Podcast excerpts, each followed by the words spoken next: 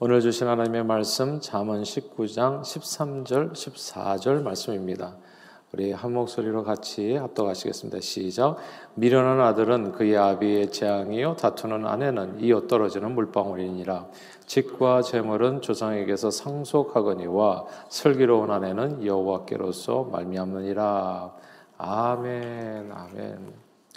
아, 수년 전에 저희 뉴저지 교협 주최 호산나 전도대회 주강사로 오신 목사님께서 설교 중에 매우 흥미로운 그리고 인상적인 예화를 하나 해주셨어요.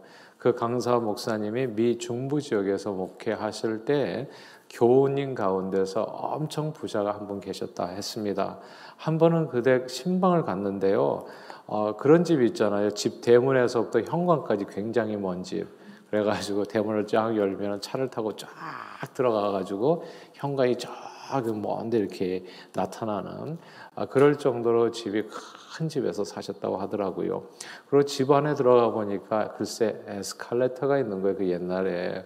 그래서 집 내부도 의리의리 했는데 그 큰 집에 몇 명 살았게요? 딱 부부가 둘 살았다고 하는 겁니다. 그래서 또 놀랐다는 거죠. 그분들은 이민, 미국 이민 초기에 가발 장사를 해서 엄청난 돈을 벌어서 평생 놀고 먹고 살 수 있게 되었는데 뜻밖에도 함께 만난 그 두 부부의 얼굴에 수심이 가득했다고 합니다.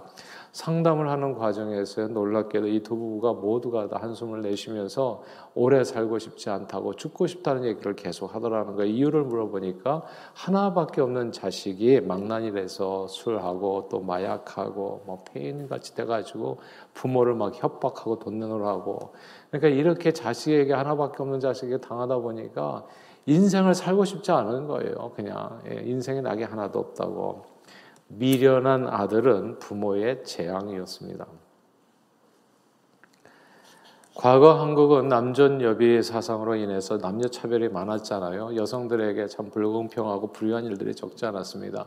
지금도 개선해야 될 부분이 많이 남아있지만 오늘날에는 과거 옛날과 그렇게 남녀차별이 비교해서 크게 나아졌다고 볼 수 있죠. 요즘엔 오히려 이제 여성분들의 목소리가 조금 커지는 경향도 있잖아요. 아, 그러다 보니까 남성들이 상대적으로 좀 작아지고 약해지는 느낌입니다. 과거에 남자들이 주로 그냥 큰 목소리로 이혼을 요구했다면 이젠 여성들이 헤어지자고 말하는 경우도 늘어나고 있습니다. 이렇게 부부 사이가 늘 다툼으로 얼룩지게 되면 점점 불행해지고 정말 불행해지죠. 어느 회사원의 이야기입니다. 늘, 늘 회사에 늦게까지 남아있어서 모두가 아, 저분은 참 일을 좋아하시는 분인가 보다 생각했는데 알고 보니까 집에 일찍 들어가고 싶지 않아서 예, 집에 들어가면 말 많고 또 성가신 아내와 함께 있기 싫어서 그냥 회사에 남아 계시다는 그런 얘기죠. 그래서 아내와 자식들이 잠들 무렵에 이제 조용히 들어가셔가지고 주무시고 이제 다음날 출근하시는. 아, 오늘 성경은 이렇게 얘기해요. 다투는 아내는 이어 떨어지는 물방울 같다 했습니다. 천막으로 지은 집에 주르륵 주르륵 물이 새기 시작하면 대책이 없습니다. 집안 구석이 모두 이렇게 집안 구석이 모두 물천지가 되면 어디에서건 편히 누워서 잠을 청할 수 없게 되죠. 그러니까 물밭에 어떻게 눕겠어요. 그러니까 다투는 아내가 이와 같다는 뜻입니다. 다투는 아내와 함께 있으면은 집안 어디에 마음 편히 누울 공간이 없다는 거예요. 얼마나 괴로울까요? 전혀 행복할 수가 없죠. 이어 떨어지는 물방울 같다고. 이 물방울이 그치지를 않는 거예요. 끝나야지 안에서 그냥 마른 데서 좀 아, 눈이라도 붙이고 등이라도 붙이고 누울 수가 있는데 이거는 한없이 떨어지는 그냥 하늘문이 열린 것과 같다는 거죠. 그러니까 얼마나 좀 고통스러운 모습을 잘 표현한 거예요. 이렇게 보세요. 아이 문제로 계속 고통을 당하게 되면 부모에게 재앙이 따로 없고 다투는 아내와 사는 것은 정말 고역이라는 거. 그래서 오늘 보면 잠언 십구 장 십삼 절에 미련한 아들은 그의 아비의 재앙이요 다투는 아내는 이어 떨어지는 물방울이다 이렇게 말씀 표현했습니다. 사랑하는 여러분, 인생의 진정한 행복은 화목한 가정에 있더라고요. 야, 부부가 화목한 거 이게 진짜 행복한 거더라고. 그래서 이렇게 아, 그저 이렇게 가정이 이렇게 있으면은 뭐 그렇게 크게 갖지 않았다고 해도 사실은 나중에 알고 보니까 그게 다 가진 거나 마찬가지예요. 다 가지지 못했다면 가장 소중한 것을 가졌다, 이렇게 볼 수 있죠. 많은 재물과 성공이 화목한 가정을 이루고 행복을 가져다 주는 것이 아니라 화목한 가정이 성공한 가정이더라고요. 보니까 화목한 가정이 성공한 가정이에요. 성경은 그래서 마른 떡 한 조각만 있고도 화목하는 것이 제육이 집에 가득하고도 다투는 것보다 낫다 말씀했습니다. 국어 사전에 보면 삼희성, 즉 세 가지 즐거운 소리가 있다고 하는 이 한자어가 있어요. 세 가지 삼희성, 기쁠희자 써가지고요. 세 가지 즐거운 소리가 있다는 겁니다. 또 다른 말로는 가유삼성이라고도 얘기하는데 집가짜 써가지고 집에는 세 가지 좋은 소리가 있다라는 겁니다. 집안이 잘 되려면 세 가지 삼희성, 즐거운 소리가 끊이지 않고 들려야 되는데 그 첫째가 해성이래요. 해성. 어린아이 아해 해자에다가 소리 성자 써가지고 해성. 아, 그것은 뭐냐면 어린아이 울음소리가 들려야 된다는 겁니다. 어린아이 울음소리가 왜 중요합니까? 그 대가 끊이지 않았다는 뜻이잖아요. 애가 운다는 것은 후손이 있다는 거 아니겠습니까? 그래서 집안이 대대로 서려면 자손은 선택이 아니라 사실 필수지요. 그러니까 가문이 서가려면. 근데 모든 것을 다 가지고 있는데 손이 없어요. 그러면은 좀 많이 아쉽지 않겠습니까, 여러분? 그래서 아이 울음소리가 있어야 된다. 이게 삼희성. 그게 기쁜 소식이라는 얘기, 기쁜 소리라는 거죠.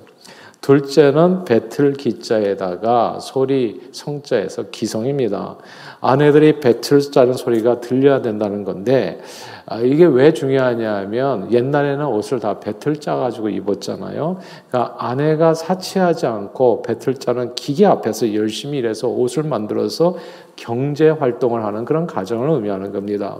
요즘으로 비유해서 얘기하자면 아내가 맞벌이 해가지고 아이 살림도 짜면서 있게 하는데 돈까지 버는 아내가 있단 말이죠.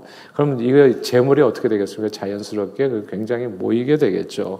사실 집안에 재물이 없으면 그 집안의 미래가 아, 그렇게 이제 밝아지기는 좀 어렵겠죠. 그러니까 재물이 좀 있어야 되지 않겠어요. 근데 그 아내가 이렇게 이제 재물을 모으는, 이게 배틀을 짜가지고 하면은 예, 재물이 모이게 되잖아요. 예, 집안의 경제 상황이 좋아지는 거. 이 소리가 기쁜 소리, 소리라는 겁니다.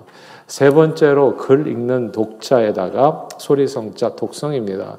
글 읽는 소리가 또 기쁜 소리라는 거예요. 그러니까 되는 가정에서는 글 읽는 소리가 굉장히 중요했다는 거죠. 그래서 세 가지 소리가 들리면 어, 저 집은 진짜 잘 되는 가정이구나, 이렇게 세 가지 소리로 이제 구분을 했다는 건데 글 읽는 소리가 왜 중요하냐고. 아이들 글 읽는 소리가 그 집안의 미래를 예측하는 중요한 소리잖아요.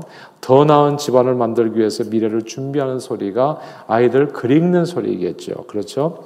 집안이 잘 되고 행복하려면 이 세 가지 즐거운 소리가 들려야 됩니다. 어린 아이의 울음소리, 후손이 있다는 의미죠. 그리고 배틀 짜는 소리, 아이, 아내가 사치하지 않고 슬기롭게 일하고 살림해서 이제 재물이 모여지는 소리겠죠. 또한 글 읽는 소리, 아이들이 나쁜 길에 빠지지 않고 집안의 미래를 만들어가는 소리죠. 진짜 이렇게 모범적으로 만들어가는, 자식이 부모의 기쁨이 되는 소리가 이 글 읽는 소리죠. 자식이 공부할 때 얼마나 부모가 기분이 좋아요. 그렇죠? 책상에 딱 앉아서 열심히 공부하는 아이들 보면 뭐라도 더 해주고 싶은 생각이 나잖아요. 이제 이 소리, 이 삼희성입니다. 집안이 잘 되고 행복하려면 삼희성, 해성, 기성, 독성이 세 가지 즐거운 소리가 들려야 되는데 사실 제가 이 얘기를 한 것은 오늘 뭐 본문 말씀이 그걸 의미하기 때문에 그렇습니다. 오늘 본문이 그 얘기를 하는 거예요. 사랑하는 여러분, 인생의 진정한 행복은 화목한 가정에 있습니다. 많은 재물과 성공이 화목한 가정을 이루고 행복을 가져다 주는 것이 아니라 가만 보니까 화목한 가정에 성공을 이루더라고요. 성공한 가정이 되더라고요. 부모의 기쁨이 되는 지혜로운 자녀와 슬기로운 아내가 행복한 가정을 이룹니다. 그러므로 저는 오늘 이 말씀을 듣는 이, 이 자리에 계신 분들과 또 온라인상에서 함께 하시는 모든 분들이 이런 축복을 얻고 누릴 수 있게 되기를 바랍니다. 우리 모두의 자녀들이, 저와 여러분들의 자녀들 또 손주들까지 포함해가지고요, 부모에게 또 할머니 할아버지들에게 기쁨을 주는 그런 지혜로운 자녀 손주들이 다 되어지고 우리 자손들이 모두 슬기로운 아내 혹은 배우자를 얻게 되기를 주님의 이름으로 축복합니다. 이게 정말 큰 축복이에요. 그렇죠? 그런데 정말 우리 뜻대로 할 수 없는 것이 우리 애들 문제잖아요. 바른 길을 가고 우리 애들이 좀 이렇게 살았으면 좋겠다 하는데 그게 사람 뜻대로 잘 안 돼요. 그리고 또 사람 뜻대로 안 되는 게 배우자 얻는 길입니다. 사실. 특히 슬기로운 아내를 얻는 것은 사람 뜻대로 잘 되지 않아요. 그래서 슬기로운 며느리를 보셨다든지 그러면 진짜 이미 엄청 복을 받으신 거예요. 어마어마한 복을 받으신 거죠. 그런 좋은 배우자를 잘 만나서 결혼에 꼬린하셨다면 할렐루야 아니겠습니까? 정말 큰 복을 받은 거예요. 오래전 집안 삼촌뻘 되시는 분이 결혼하는 걸 봤어요. 제가 아주 어렸을 때 그때 그 삼촌들이 뭐 이십 대 삼십 대 아마 그러지 않았을까 생각하는데요. 근데 그분은 저희 삼촌뻘 되시는 그 아재는 집안 어른들이 소개하는 참한 색시를 극구 거절하시더라고요. 이상하게. 그리고 그냥 밖에서 사귄 여성과 동거하다가 결혼을 하셨어요. 그 후에 가족 모임에서 두 분을 거의 볼 수 없었고요. 그리고 삼촌뻘 되시는 그분은 오랫동안 고생스럽게 사셨습니다. 슬기로운 아내 얻는 것이 이게 생각처럼 그렇게 간단하지가 않아요. 예. 요즘 젊은이들이 어떻습니까? 중매 결혼 좋아하나요? 별로 안 좋아하잖아요. 자신들이 배우자를 선택하기를 원합니다. 근데 그 선택이 부모 눈에 볼 때는 좀 불안불안하지요. 배우자 선택이라는 것이 남은 인생을 바꿀 수 있는 정말 중요한 선택이잖아요. 그런데 그런 일인데 슬기로운 여행을 선택할 수 있다면 얼마나 좋겠어요. 근데 이게 문제가 있어요. 크게 세 가지 문제 볼 수 있는데, 첫째는 그런 여행을 찾기가 힘들어요. 슬기로운 여행을 요즘 세상에 되게 찾기 어렵고요. 첫째, 아, 그러니까 오늘 여기서 얘기한 것처럼 뭐 이렇게 삼위성이 나올 만한 그런 슬기로운 여성 찾기 되게 힘들고, 두 번째, 그런 여인을 찾는다고 할지라도 또 문제가 있어요.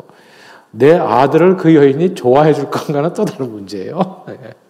찾기는 찾았어. 근데 그 여인이 내 아들 혹은 딸을 좋아해 줘야 되잖아요. 찾기는 찾았는데 그게 안 되면 어떻게 하겠어요. 셋째, 그런 여인이 누군지도 모른다는 게 우리의 문제입니다. 정말 딱 그렇게 훌륭한, 이렇게 하나님께서 만나게 해주었는데 옥석이 구분이 안 되네요. 분별력이 없어서. 그냥 학벌의 눈이 가려져가지고 뭐 또 이렇게 여러 가지 집안 배경의 눈이 가려져서 정말 우렁각시 같은 좋은 색식감을 만났는데도 불구하고 몰라보는 경우가 있잖아요. 그래서 이게 참 이게 생각처럼 안 되는 게 이게 배우자 문제거든요. 누구나 다 우렁각시 같이 슬기롭게 살림도 잘하고 남편도 잘 섬기고 아이도 잘 낳아서 똑똑하게 양육해주고 외모도 참한 아내를 얻기를 원하는데 그 모든 조건을 갖춘 여인을 찾기도 힘들고요. 찾아도 그 여인이 내 아들을 내 손주들과 또 결혼해 준다는 것은 또 다른 문제고요. 이런 여인을 만나는 것은 진짜 로또보다도 더한 횡재예요. 가문의 홍복이 아닐 수 없어요.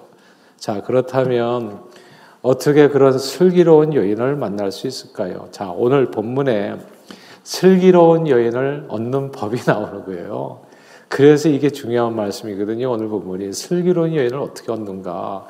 이게 찾기도 힘들고 분별도 안 되고 찾았다고 하더라도 좋아할 리 만무하고 그래서 이 변수가 너무 많아가지고 이게 너무너무 힘든 일인데 오늘 본문에 보니까 와, 슬기로운 아내를 얻는 법이 나오죠. 우리 십사 절입니다. 십사 절은 같이 한 목소리로 읽을게요. 시작. 집과 재물은 조상에게서 상속하거니와 슬기로운 아내는 여호와께로서 말미암느니라. 아멘. 여기서 슬기로운 아내는 여호와께로서 말미암는다. 요 구절을 주목해야 됩니다. 슬기로운 아내는 이게 무슨 뜻이냐면 하나님의 선물이라는 뜻이에요. 야, 이게 하나님의 선물이다. 하나님께서 주시는 가장 고귀한 선물이 슬기로운 아내입니다. 슬기로운 아내는 금이나 은보다 더, 금보다 은보다 더 사모해야 될 존재. 왜냐하면 그 안에 진정한 행복이 감춰져 있기 때문입니다.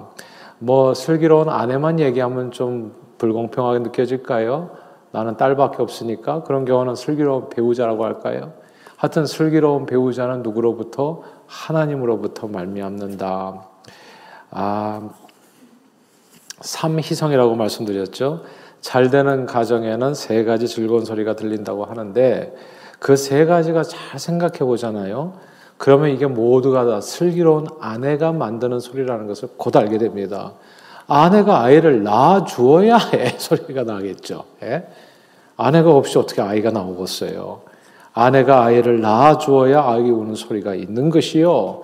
아내가 그 아이를 잘 훈육하면 자연히 아이가 긁는 소리가 들리는 것이요. 그리고 아내가 손재주라도 일슬라치면은 굶어 죽는 일이 없으니까 잘 되는 가정의 세 가지 소리는 모두 슬기로운 아내로 말미암는다고 볼 수 있어요. 딱 하나만 잡으면 돼. 예? 슬기로운 아내로 모든 행복이 끝나는 거예요. 근데 그 슬기로운 아내가 오늘 본문에 보니까 여호와 하나님으로부터 말미암다 했습니다. 하나님을 경외하고 주님을 예배하는 자들에게 주시는 하나님의 선물이 이게 돈이 아니라, 이게 재물이 아니라, 집이 아니라 하나님께서 주시는 선물이 사람이라는 거죠. 사람. 야, 이게 정말 오늘 이 밤에 저와 여러분들이 이걸 다시 한번 꿈꾸고 사모할 수 있게 되기를 바라요. 바로 이 말씀이 오늘 저와 여러분들 듣잖아요. 이 말씀 그대로 하나님 내게 다 이루어 주시기를 바라요. 우리 애들은 이미 결혼해서 상관이 없어요 하시는 분이 계실지 모르겠습니다만 손주를 또 생각해 보세요. 앞으로. 예. 이렇게 이런 귀한 하나님의 선물이 우리 가정에도 꼭 임하게 해달라고요. 하나님을 경외하고 주님을 예배하는 자들에게 주시는 하나님의 선물이 가정을 복되게 하고 가문을 빛나게 하는 슬기로운 아내, 오늘 본문은 그렇고 슬기로운 배우자. 보세요. 아브라함은 늦지막하게 낳은 아들 이삭의 나이가 차서 결혼 대상자를 물색합니다. 아, 이게 아이 나이가 좀 많이 들었다고 해서 걱정할 필요가 없는 게 여기 다 사십 대 결혼을 하더라고요. 저기 성경에 보니까 다들 늦음막하게들 결혼을 하더라고요. 왜냐하면 젊었을 때 찾았는데 별로 없었어요. 그래서 홍기가 좀 늦어졌어요. 이삭의 나이가 차서 결혼 대상자를 물색하는데 가나안 땅에는 참 여인들도 많았지만은 아, 가만 보니까 부모 마음에 잘 안 들어요. 하나님을 모르는 저들 가운데 아내를 택하기는 좀 어려웠어요. 택하고 싶은 생각이 없었지요. 그래서 며느리감을 찾기 위해서 이 아브라함이 친척들이 거하는 고향집으로 신실한 종 엘리에셀을 보냅니다. 근데 엘리에셀을 그 고향집으로 보내면서 아브라함이 엘리에셀에게 해준 말이 되게 중요해요. 야, 그 안에 아주 결정적인 힌트가 있다고도 볼 수 있는데 창세기 이십사 장 칠 절 말씀인데요. 이렇게 얘기해요.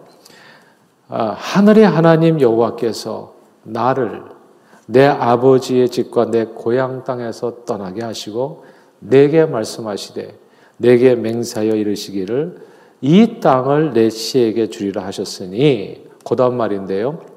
그가 그 사자를 너보다 앞서 보내실지라 내가 거기서 내 아들을 위하여 아내를 택할지니라. 아멘. 그러니까 이 말씀에 가만 보면은 아브라함의 고백서에 가만 보면은 하나님께서 먼저 가서 내가 찾는데 그 찾게 해준다는 거예요.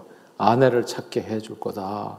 내 아들을 위한 아내를 하나님께서 해주실 것이다라고 하는 믿음이 보이잖아요. 아브라함에게는 슬기로운 아내를 하나님께서 주신다고 하는 그 믿음이 있었습니다.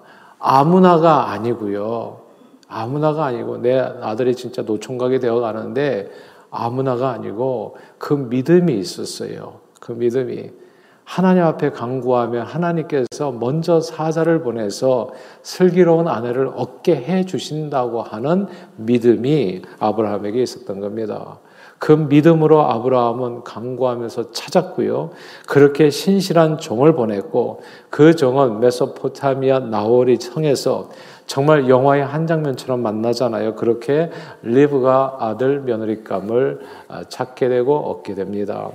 슬기로운 아내는 오늘 성경 말씀 그대로예요. 하나님으로부터 말미암습니다. 그런데 슬기로운 아내를 기껏 찾아왔는데 아들이나 손주가 슬기로운 아내를 알아보지 못하고 싫어하고 결혼 안 한다고 하면 어떻게 될까요? 그러면 또 안 되잖아요. 기껏 찾아왔는데. 자녀들이 엉뚱한 배우자를 데려와서 결혼하겠다고 하면 어떻게 하시겠어요? 혹은 슬기로운 여성을 보았는데 우리 아들을 싫어하면 어떻게 할까요? 그래서 오늘 본문이 또 중요한데요. 슬기로운 아내는 여호와께로부터 말미암는다. 하나님으로부터. 하나님을 끝까지 믿고 의지하는 게 필요합니다. 중요하니까 다시 반복할게요. 하나님을 끝까지 믿고 의지하는 게 중요합니다. 아브라함이 창세기 이십사 장 칠 절에서 여호와의 사자가 내 앞에 가서 넌 찾게 될 것이다 얘기했는데 이십사 장 칠 절이 그거고요. 근데 저는 생각할 때 이십사 장 팔 절이 더 중요하다고 생각해요. 그 다음에 이렇게 엘리에셀에게 이야기합니다. 만일 여자가 너를 따라오려고 하지 아니하거든. 이게 뭐냐면 슬기로운 여자를 만났는데 그 여인이 내 아들을 싫어해. 예, 결혼하겠다고 해. 이렇게 내 아들하고 결혼 안 하겠다고 따라오려고 하지 아니하면 나의 이 맹세와 너와 상관이 없나니 오직 내 아들을 데리고 그리로 가지 말라. 이렇게 얘기해 줍니다. 아, 만일 슬기로운 여성을 찾았는데 그 여성이 내 아들에게 오는 것을 싫어하거든 굳이 노력하지 말라입니다. 이 말씀은 정말 믿음의 정수를 보여주는 아브라함의 모습이 아닌가 생각해요.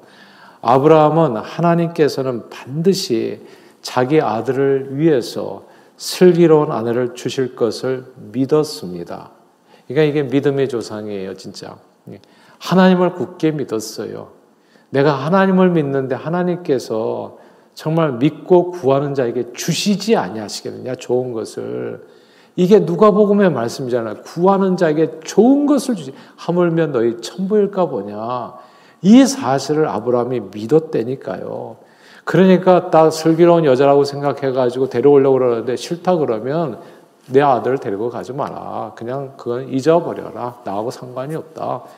또 다른 사람, 이 여인이 아니라면 반드시 다른 곳에 분명히 하나님께서 선물로 예비하신 더 좋은 아들 며느리감이 있다고 아브라함은 확신을 한 거죠. 그러니까 확신을, 확신을. 그리고 아브라함의 믿음대로 됐습니다.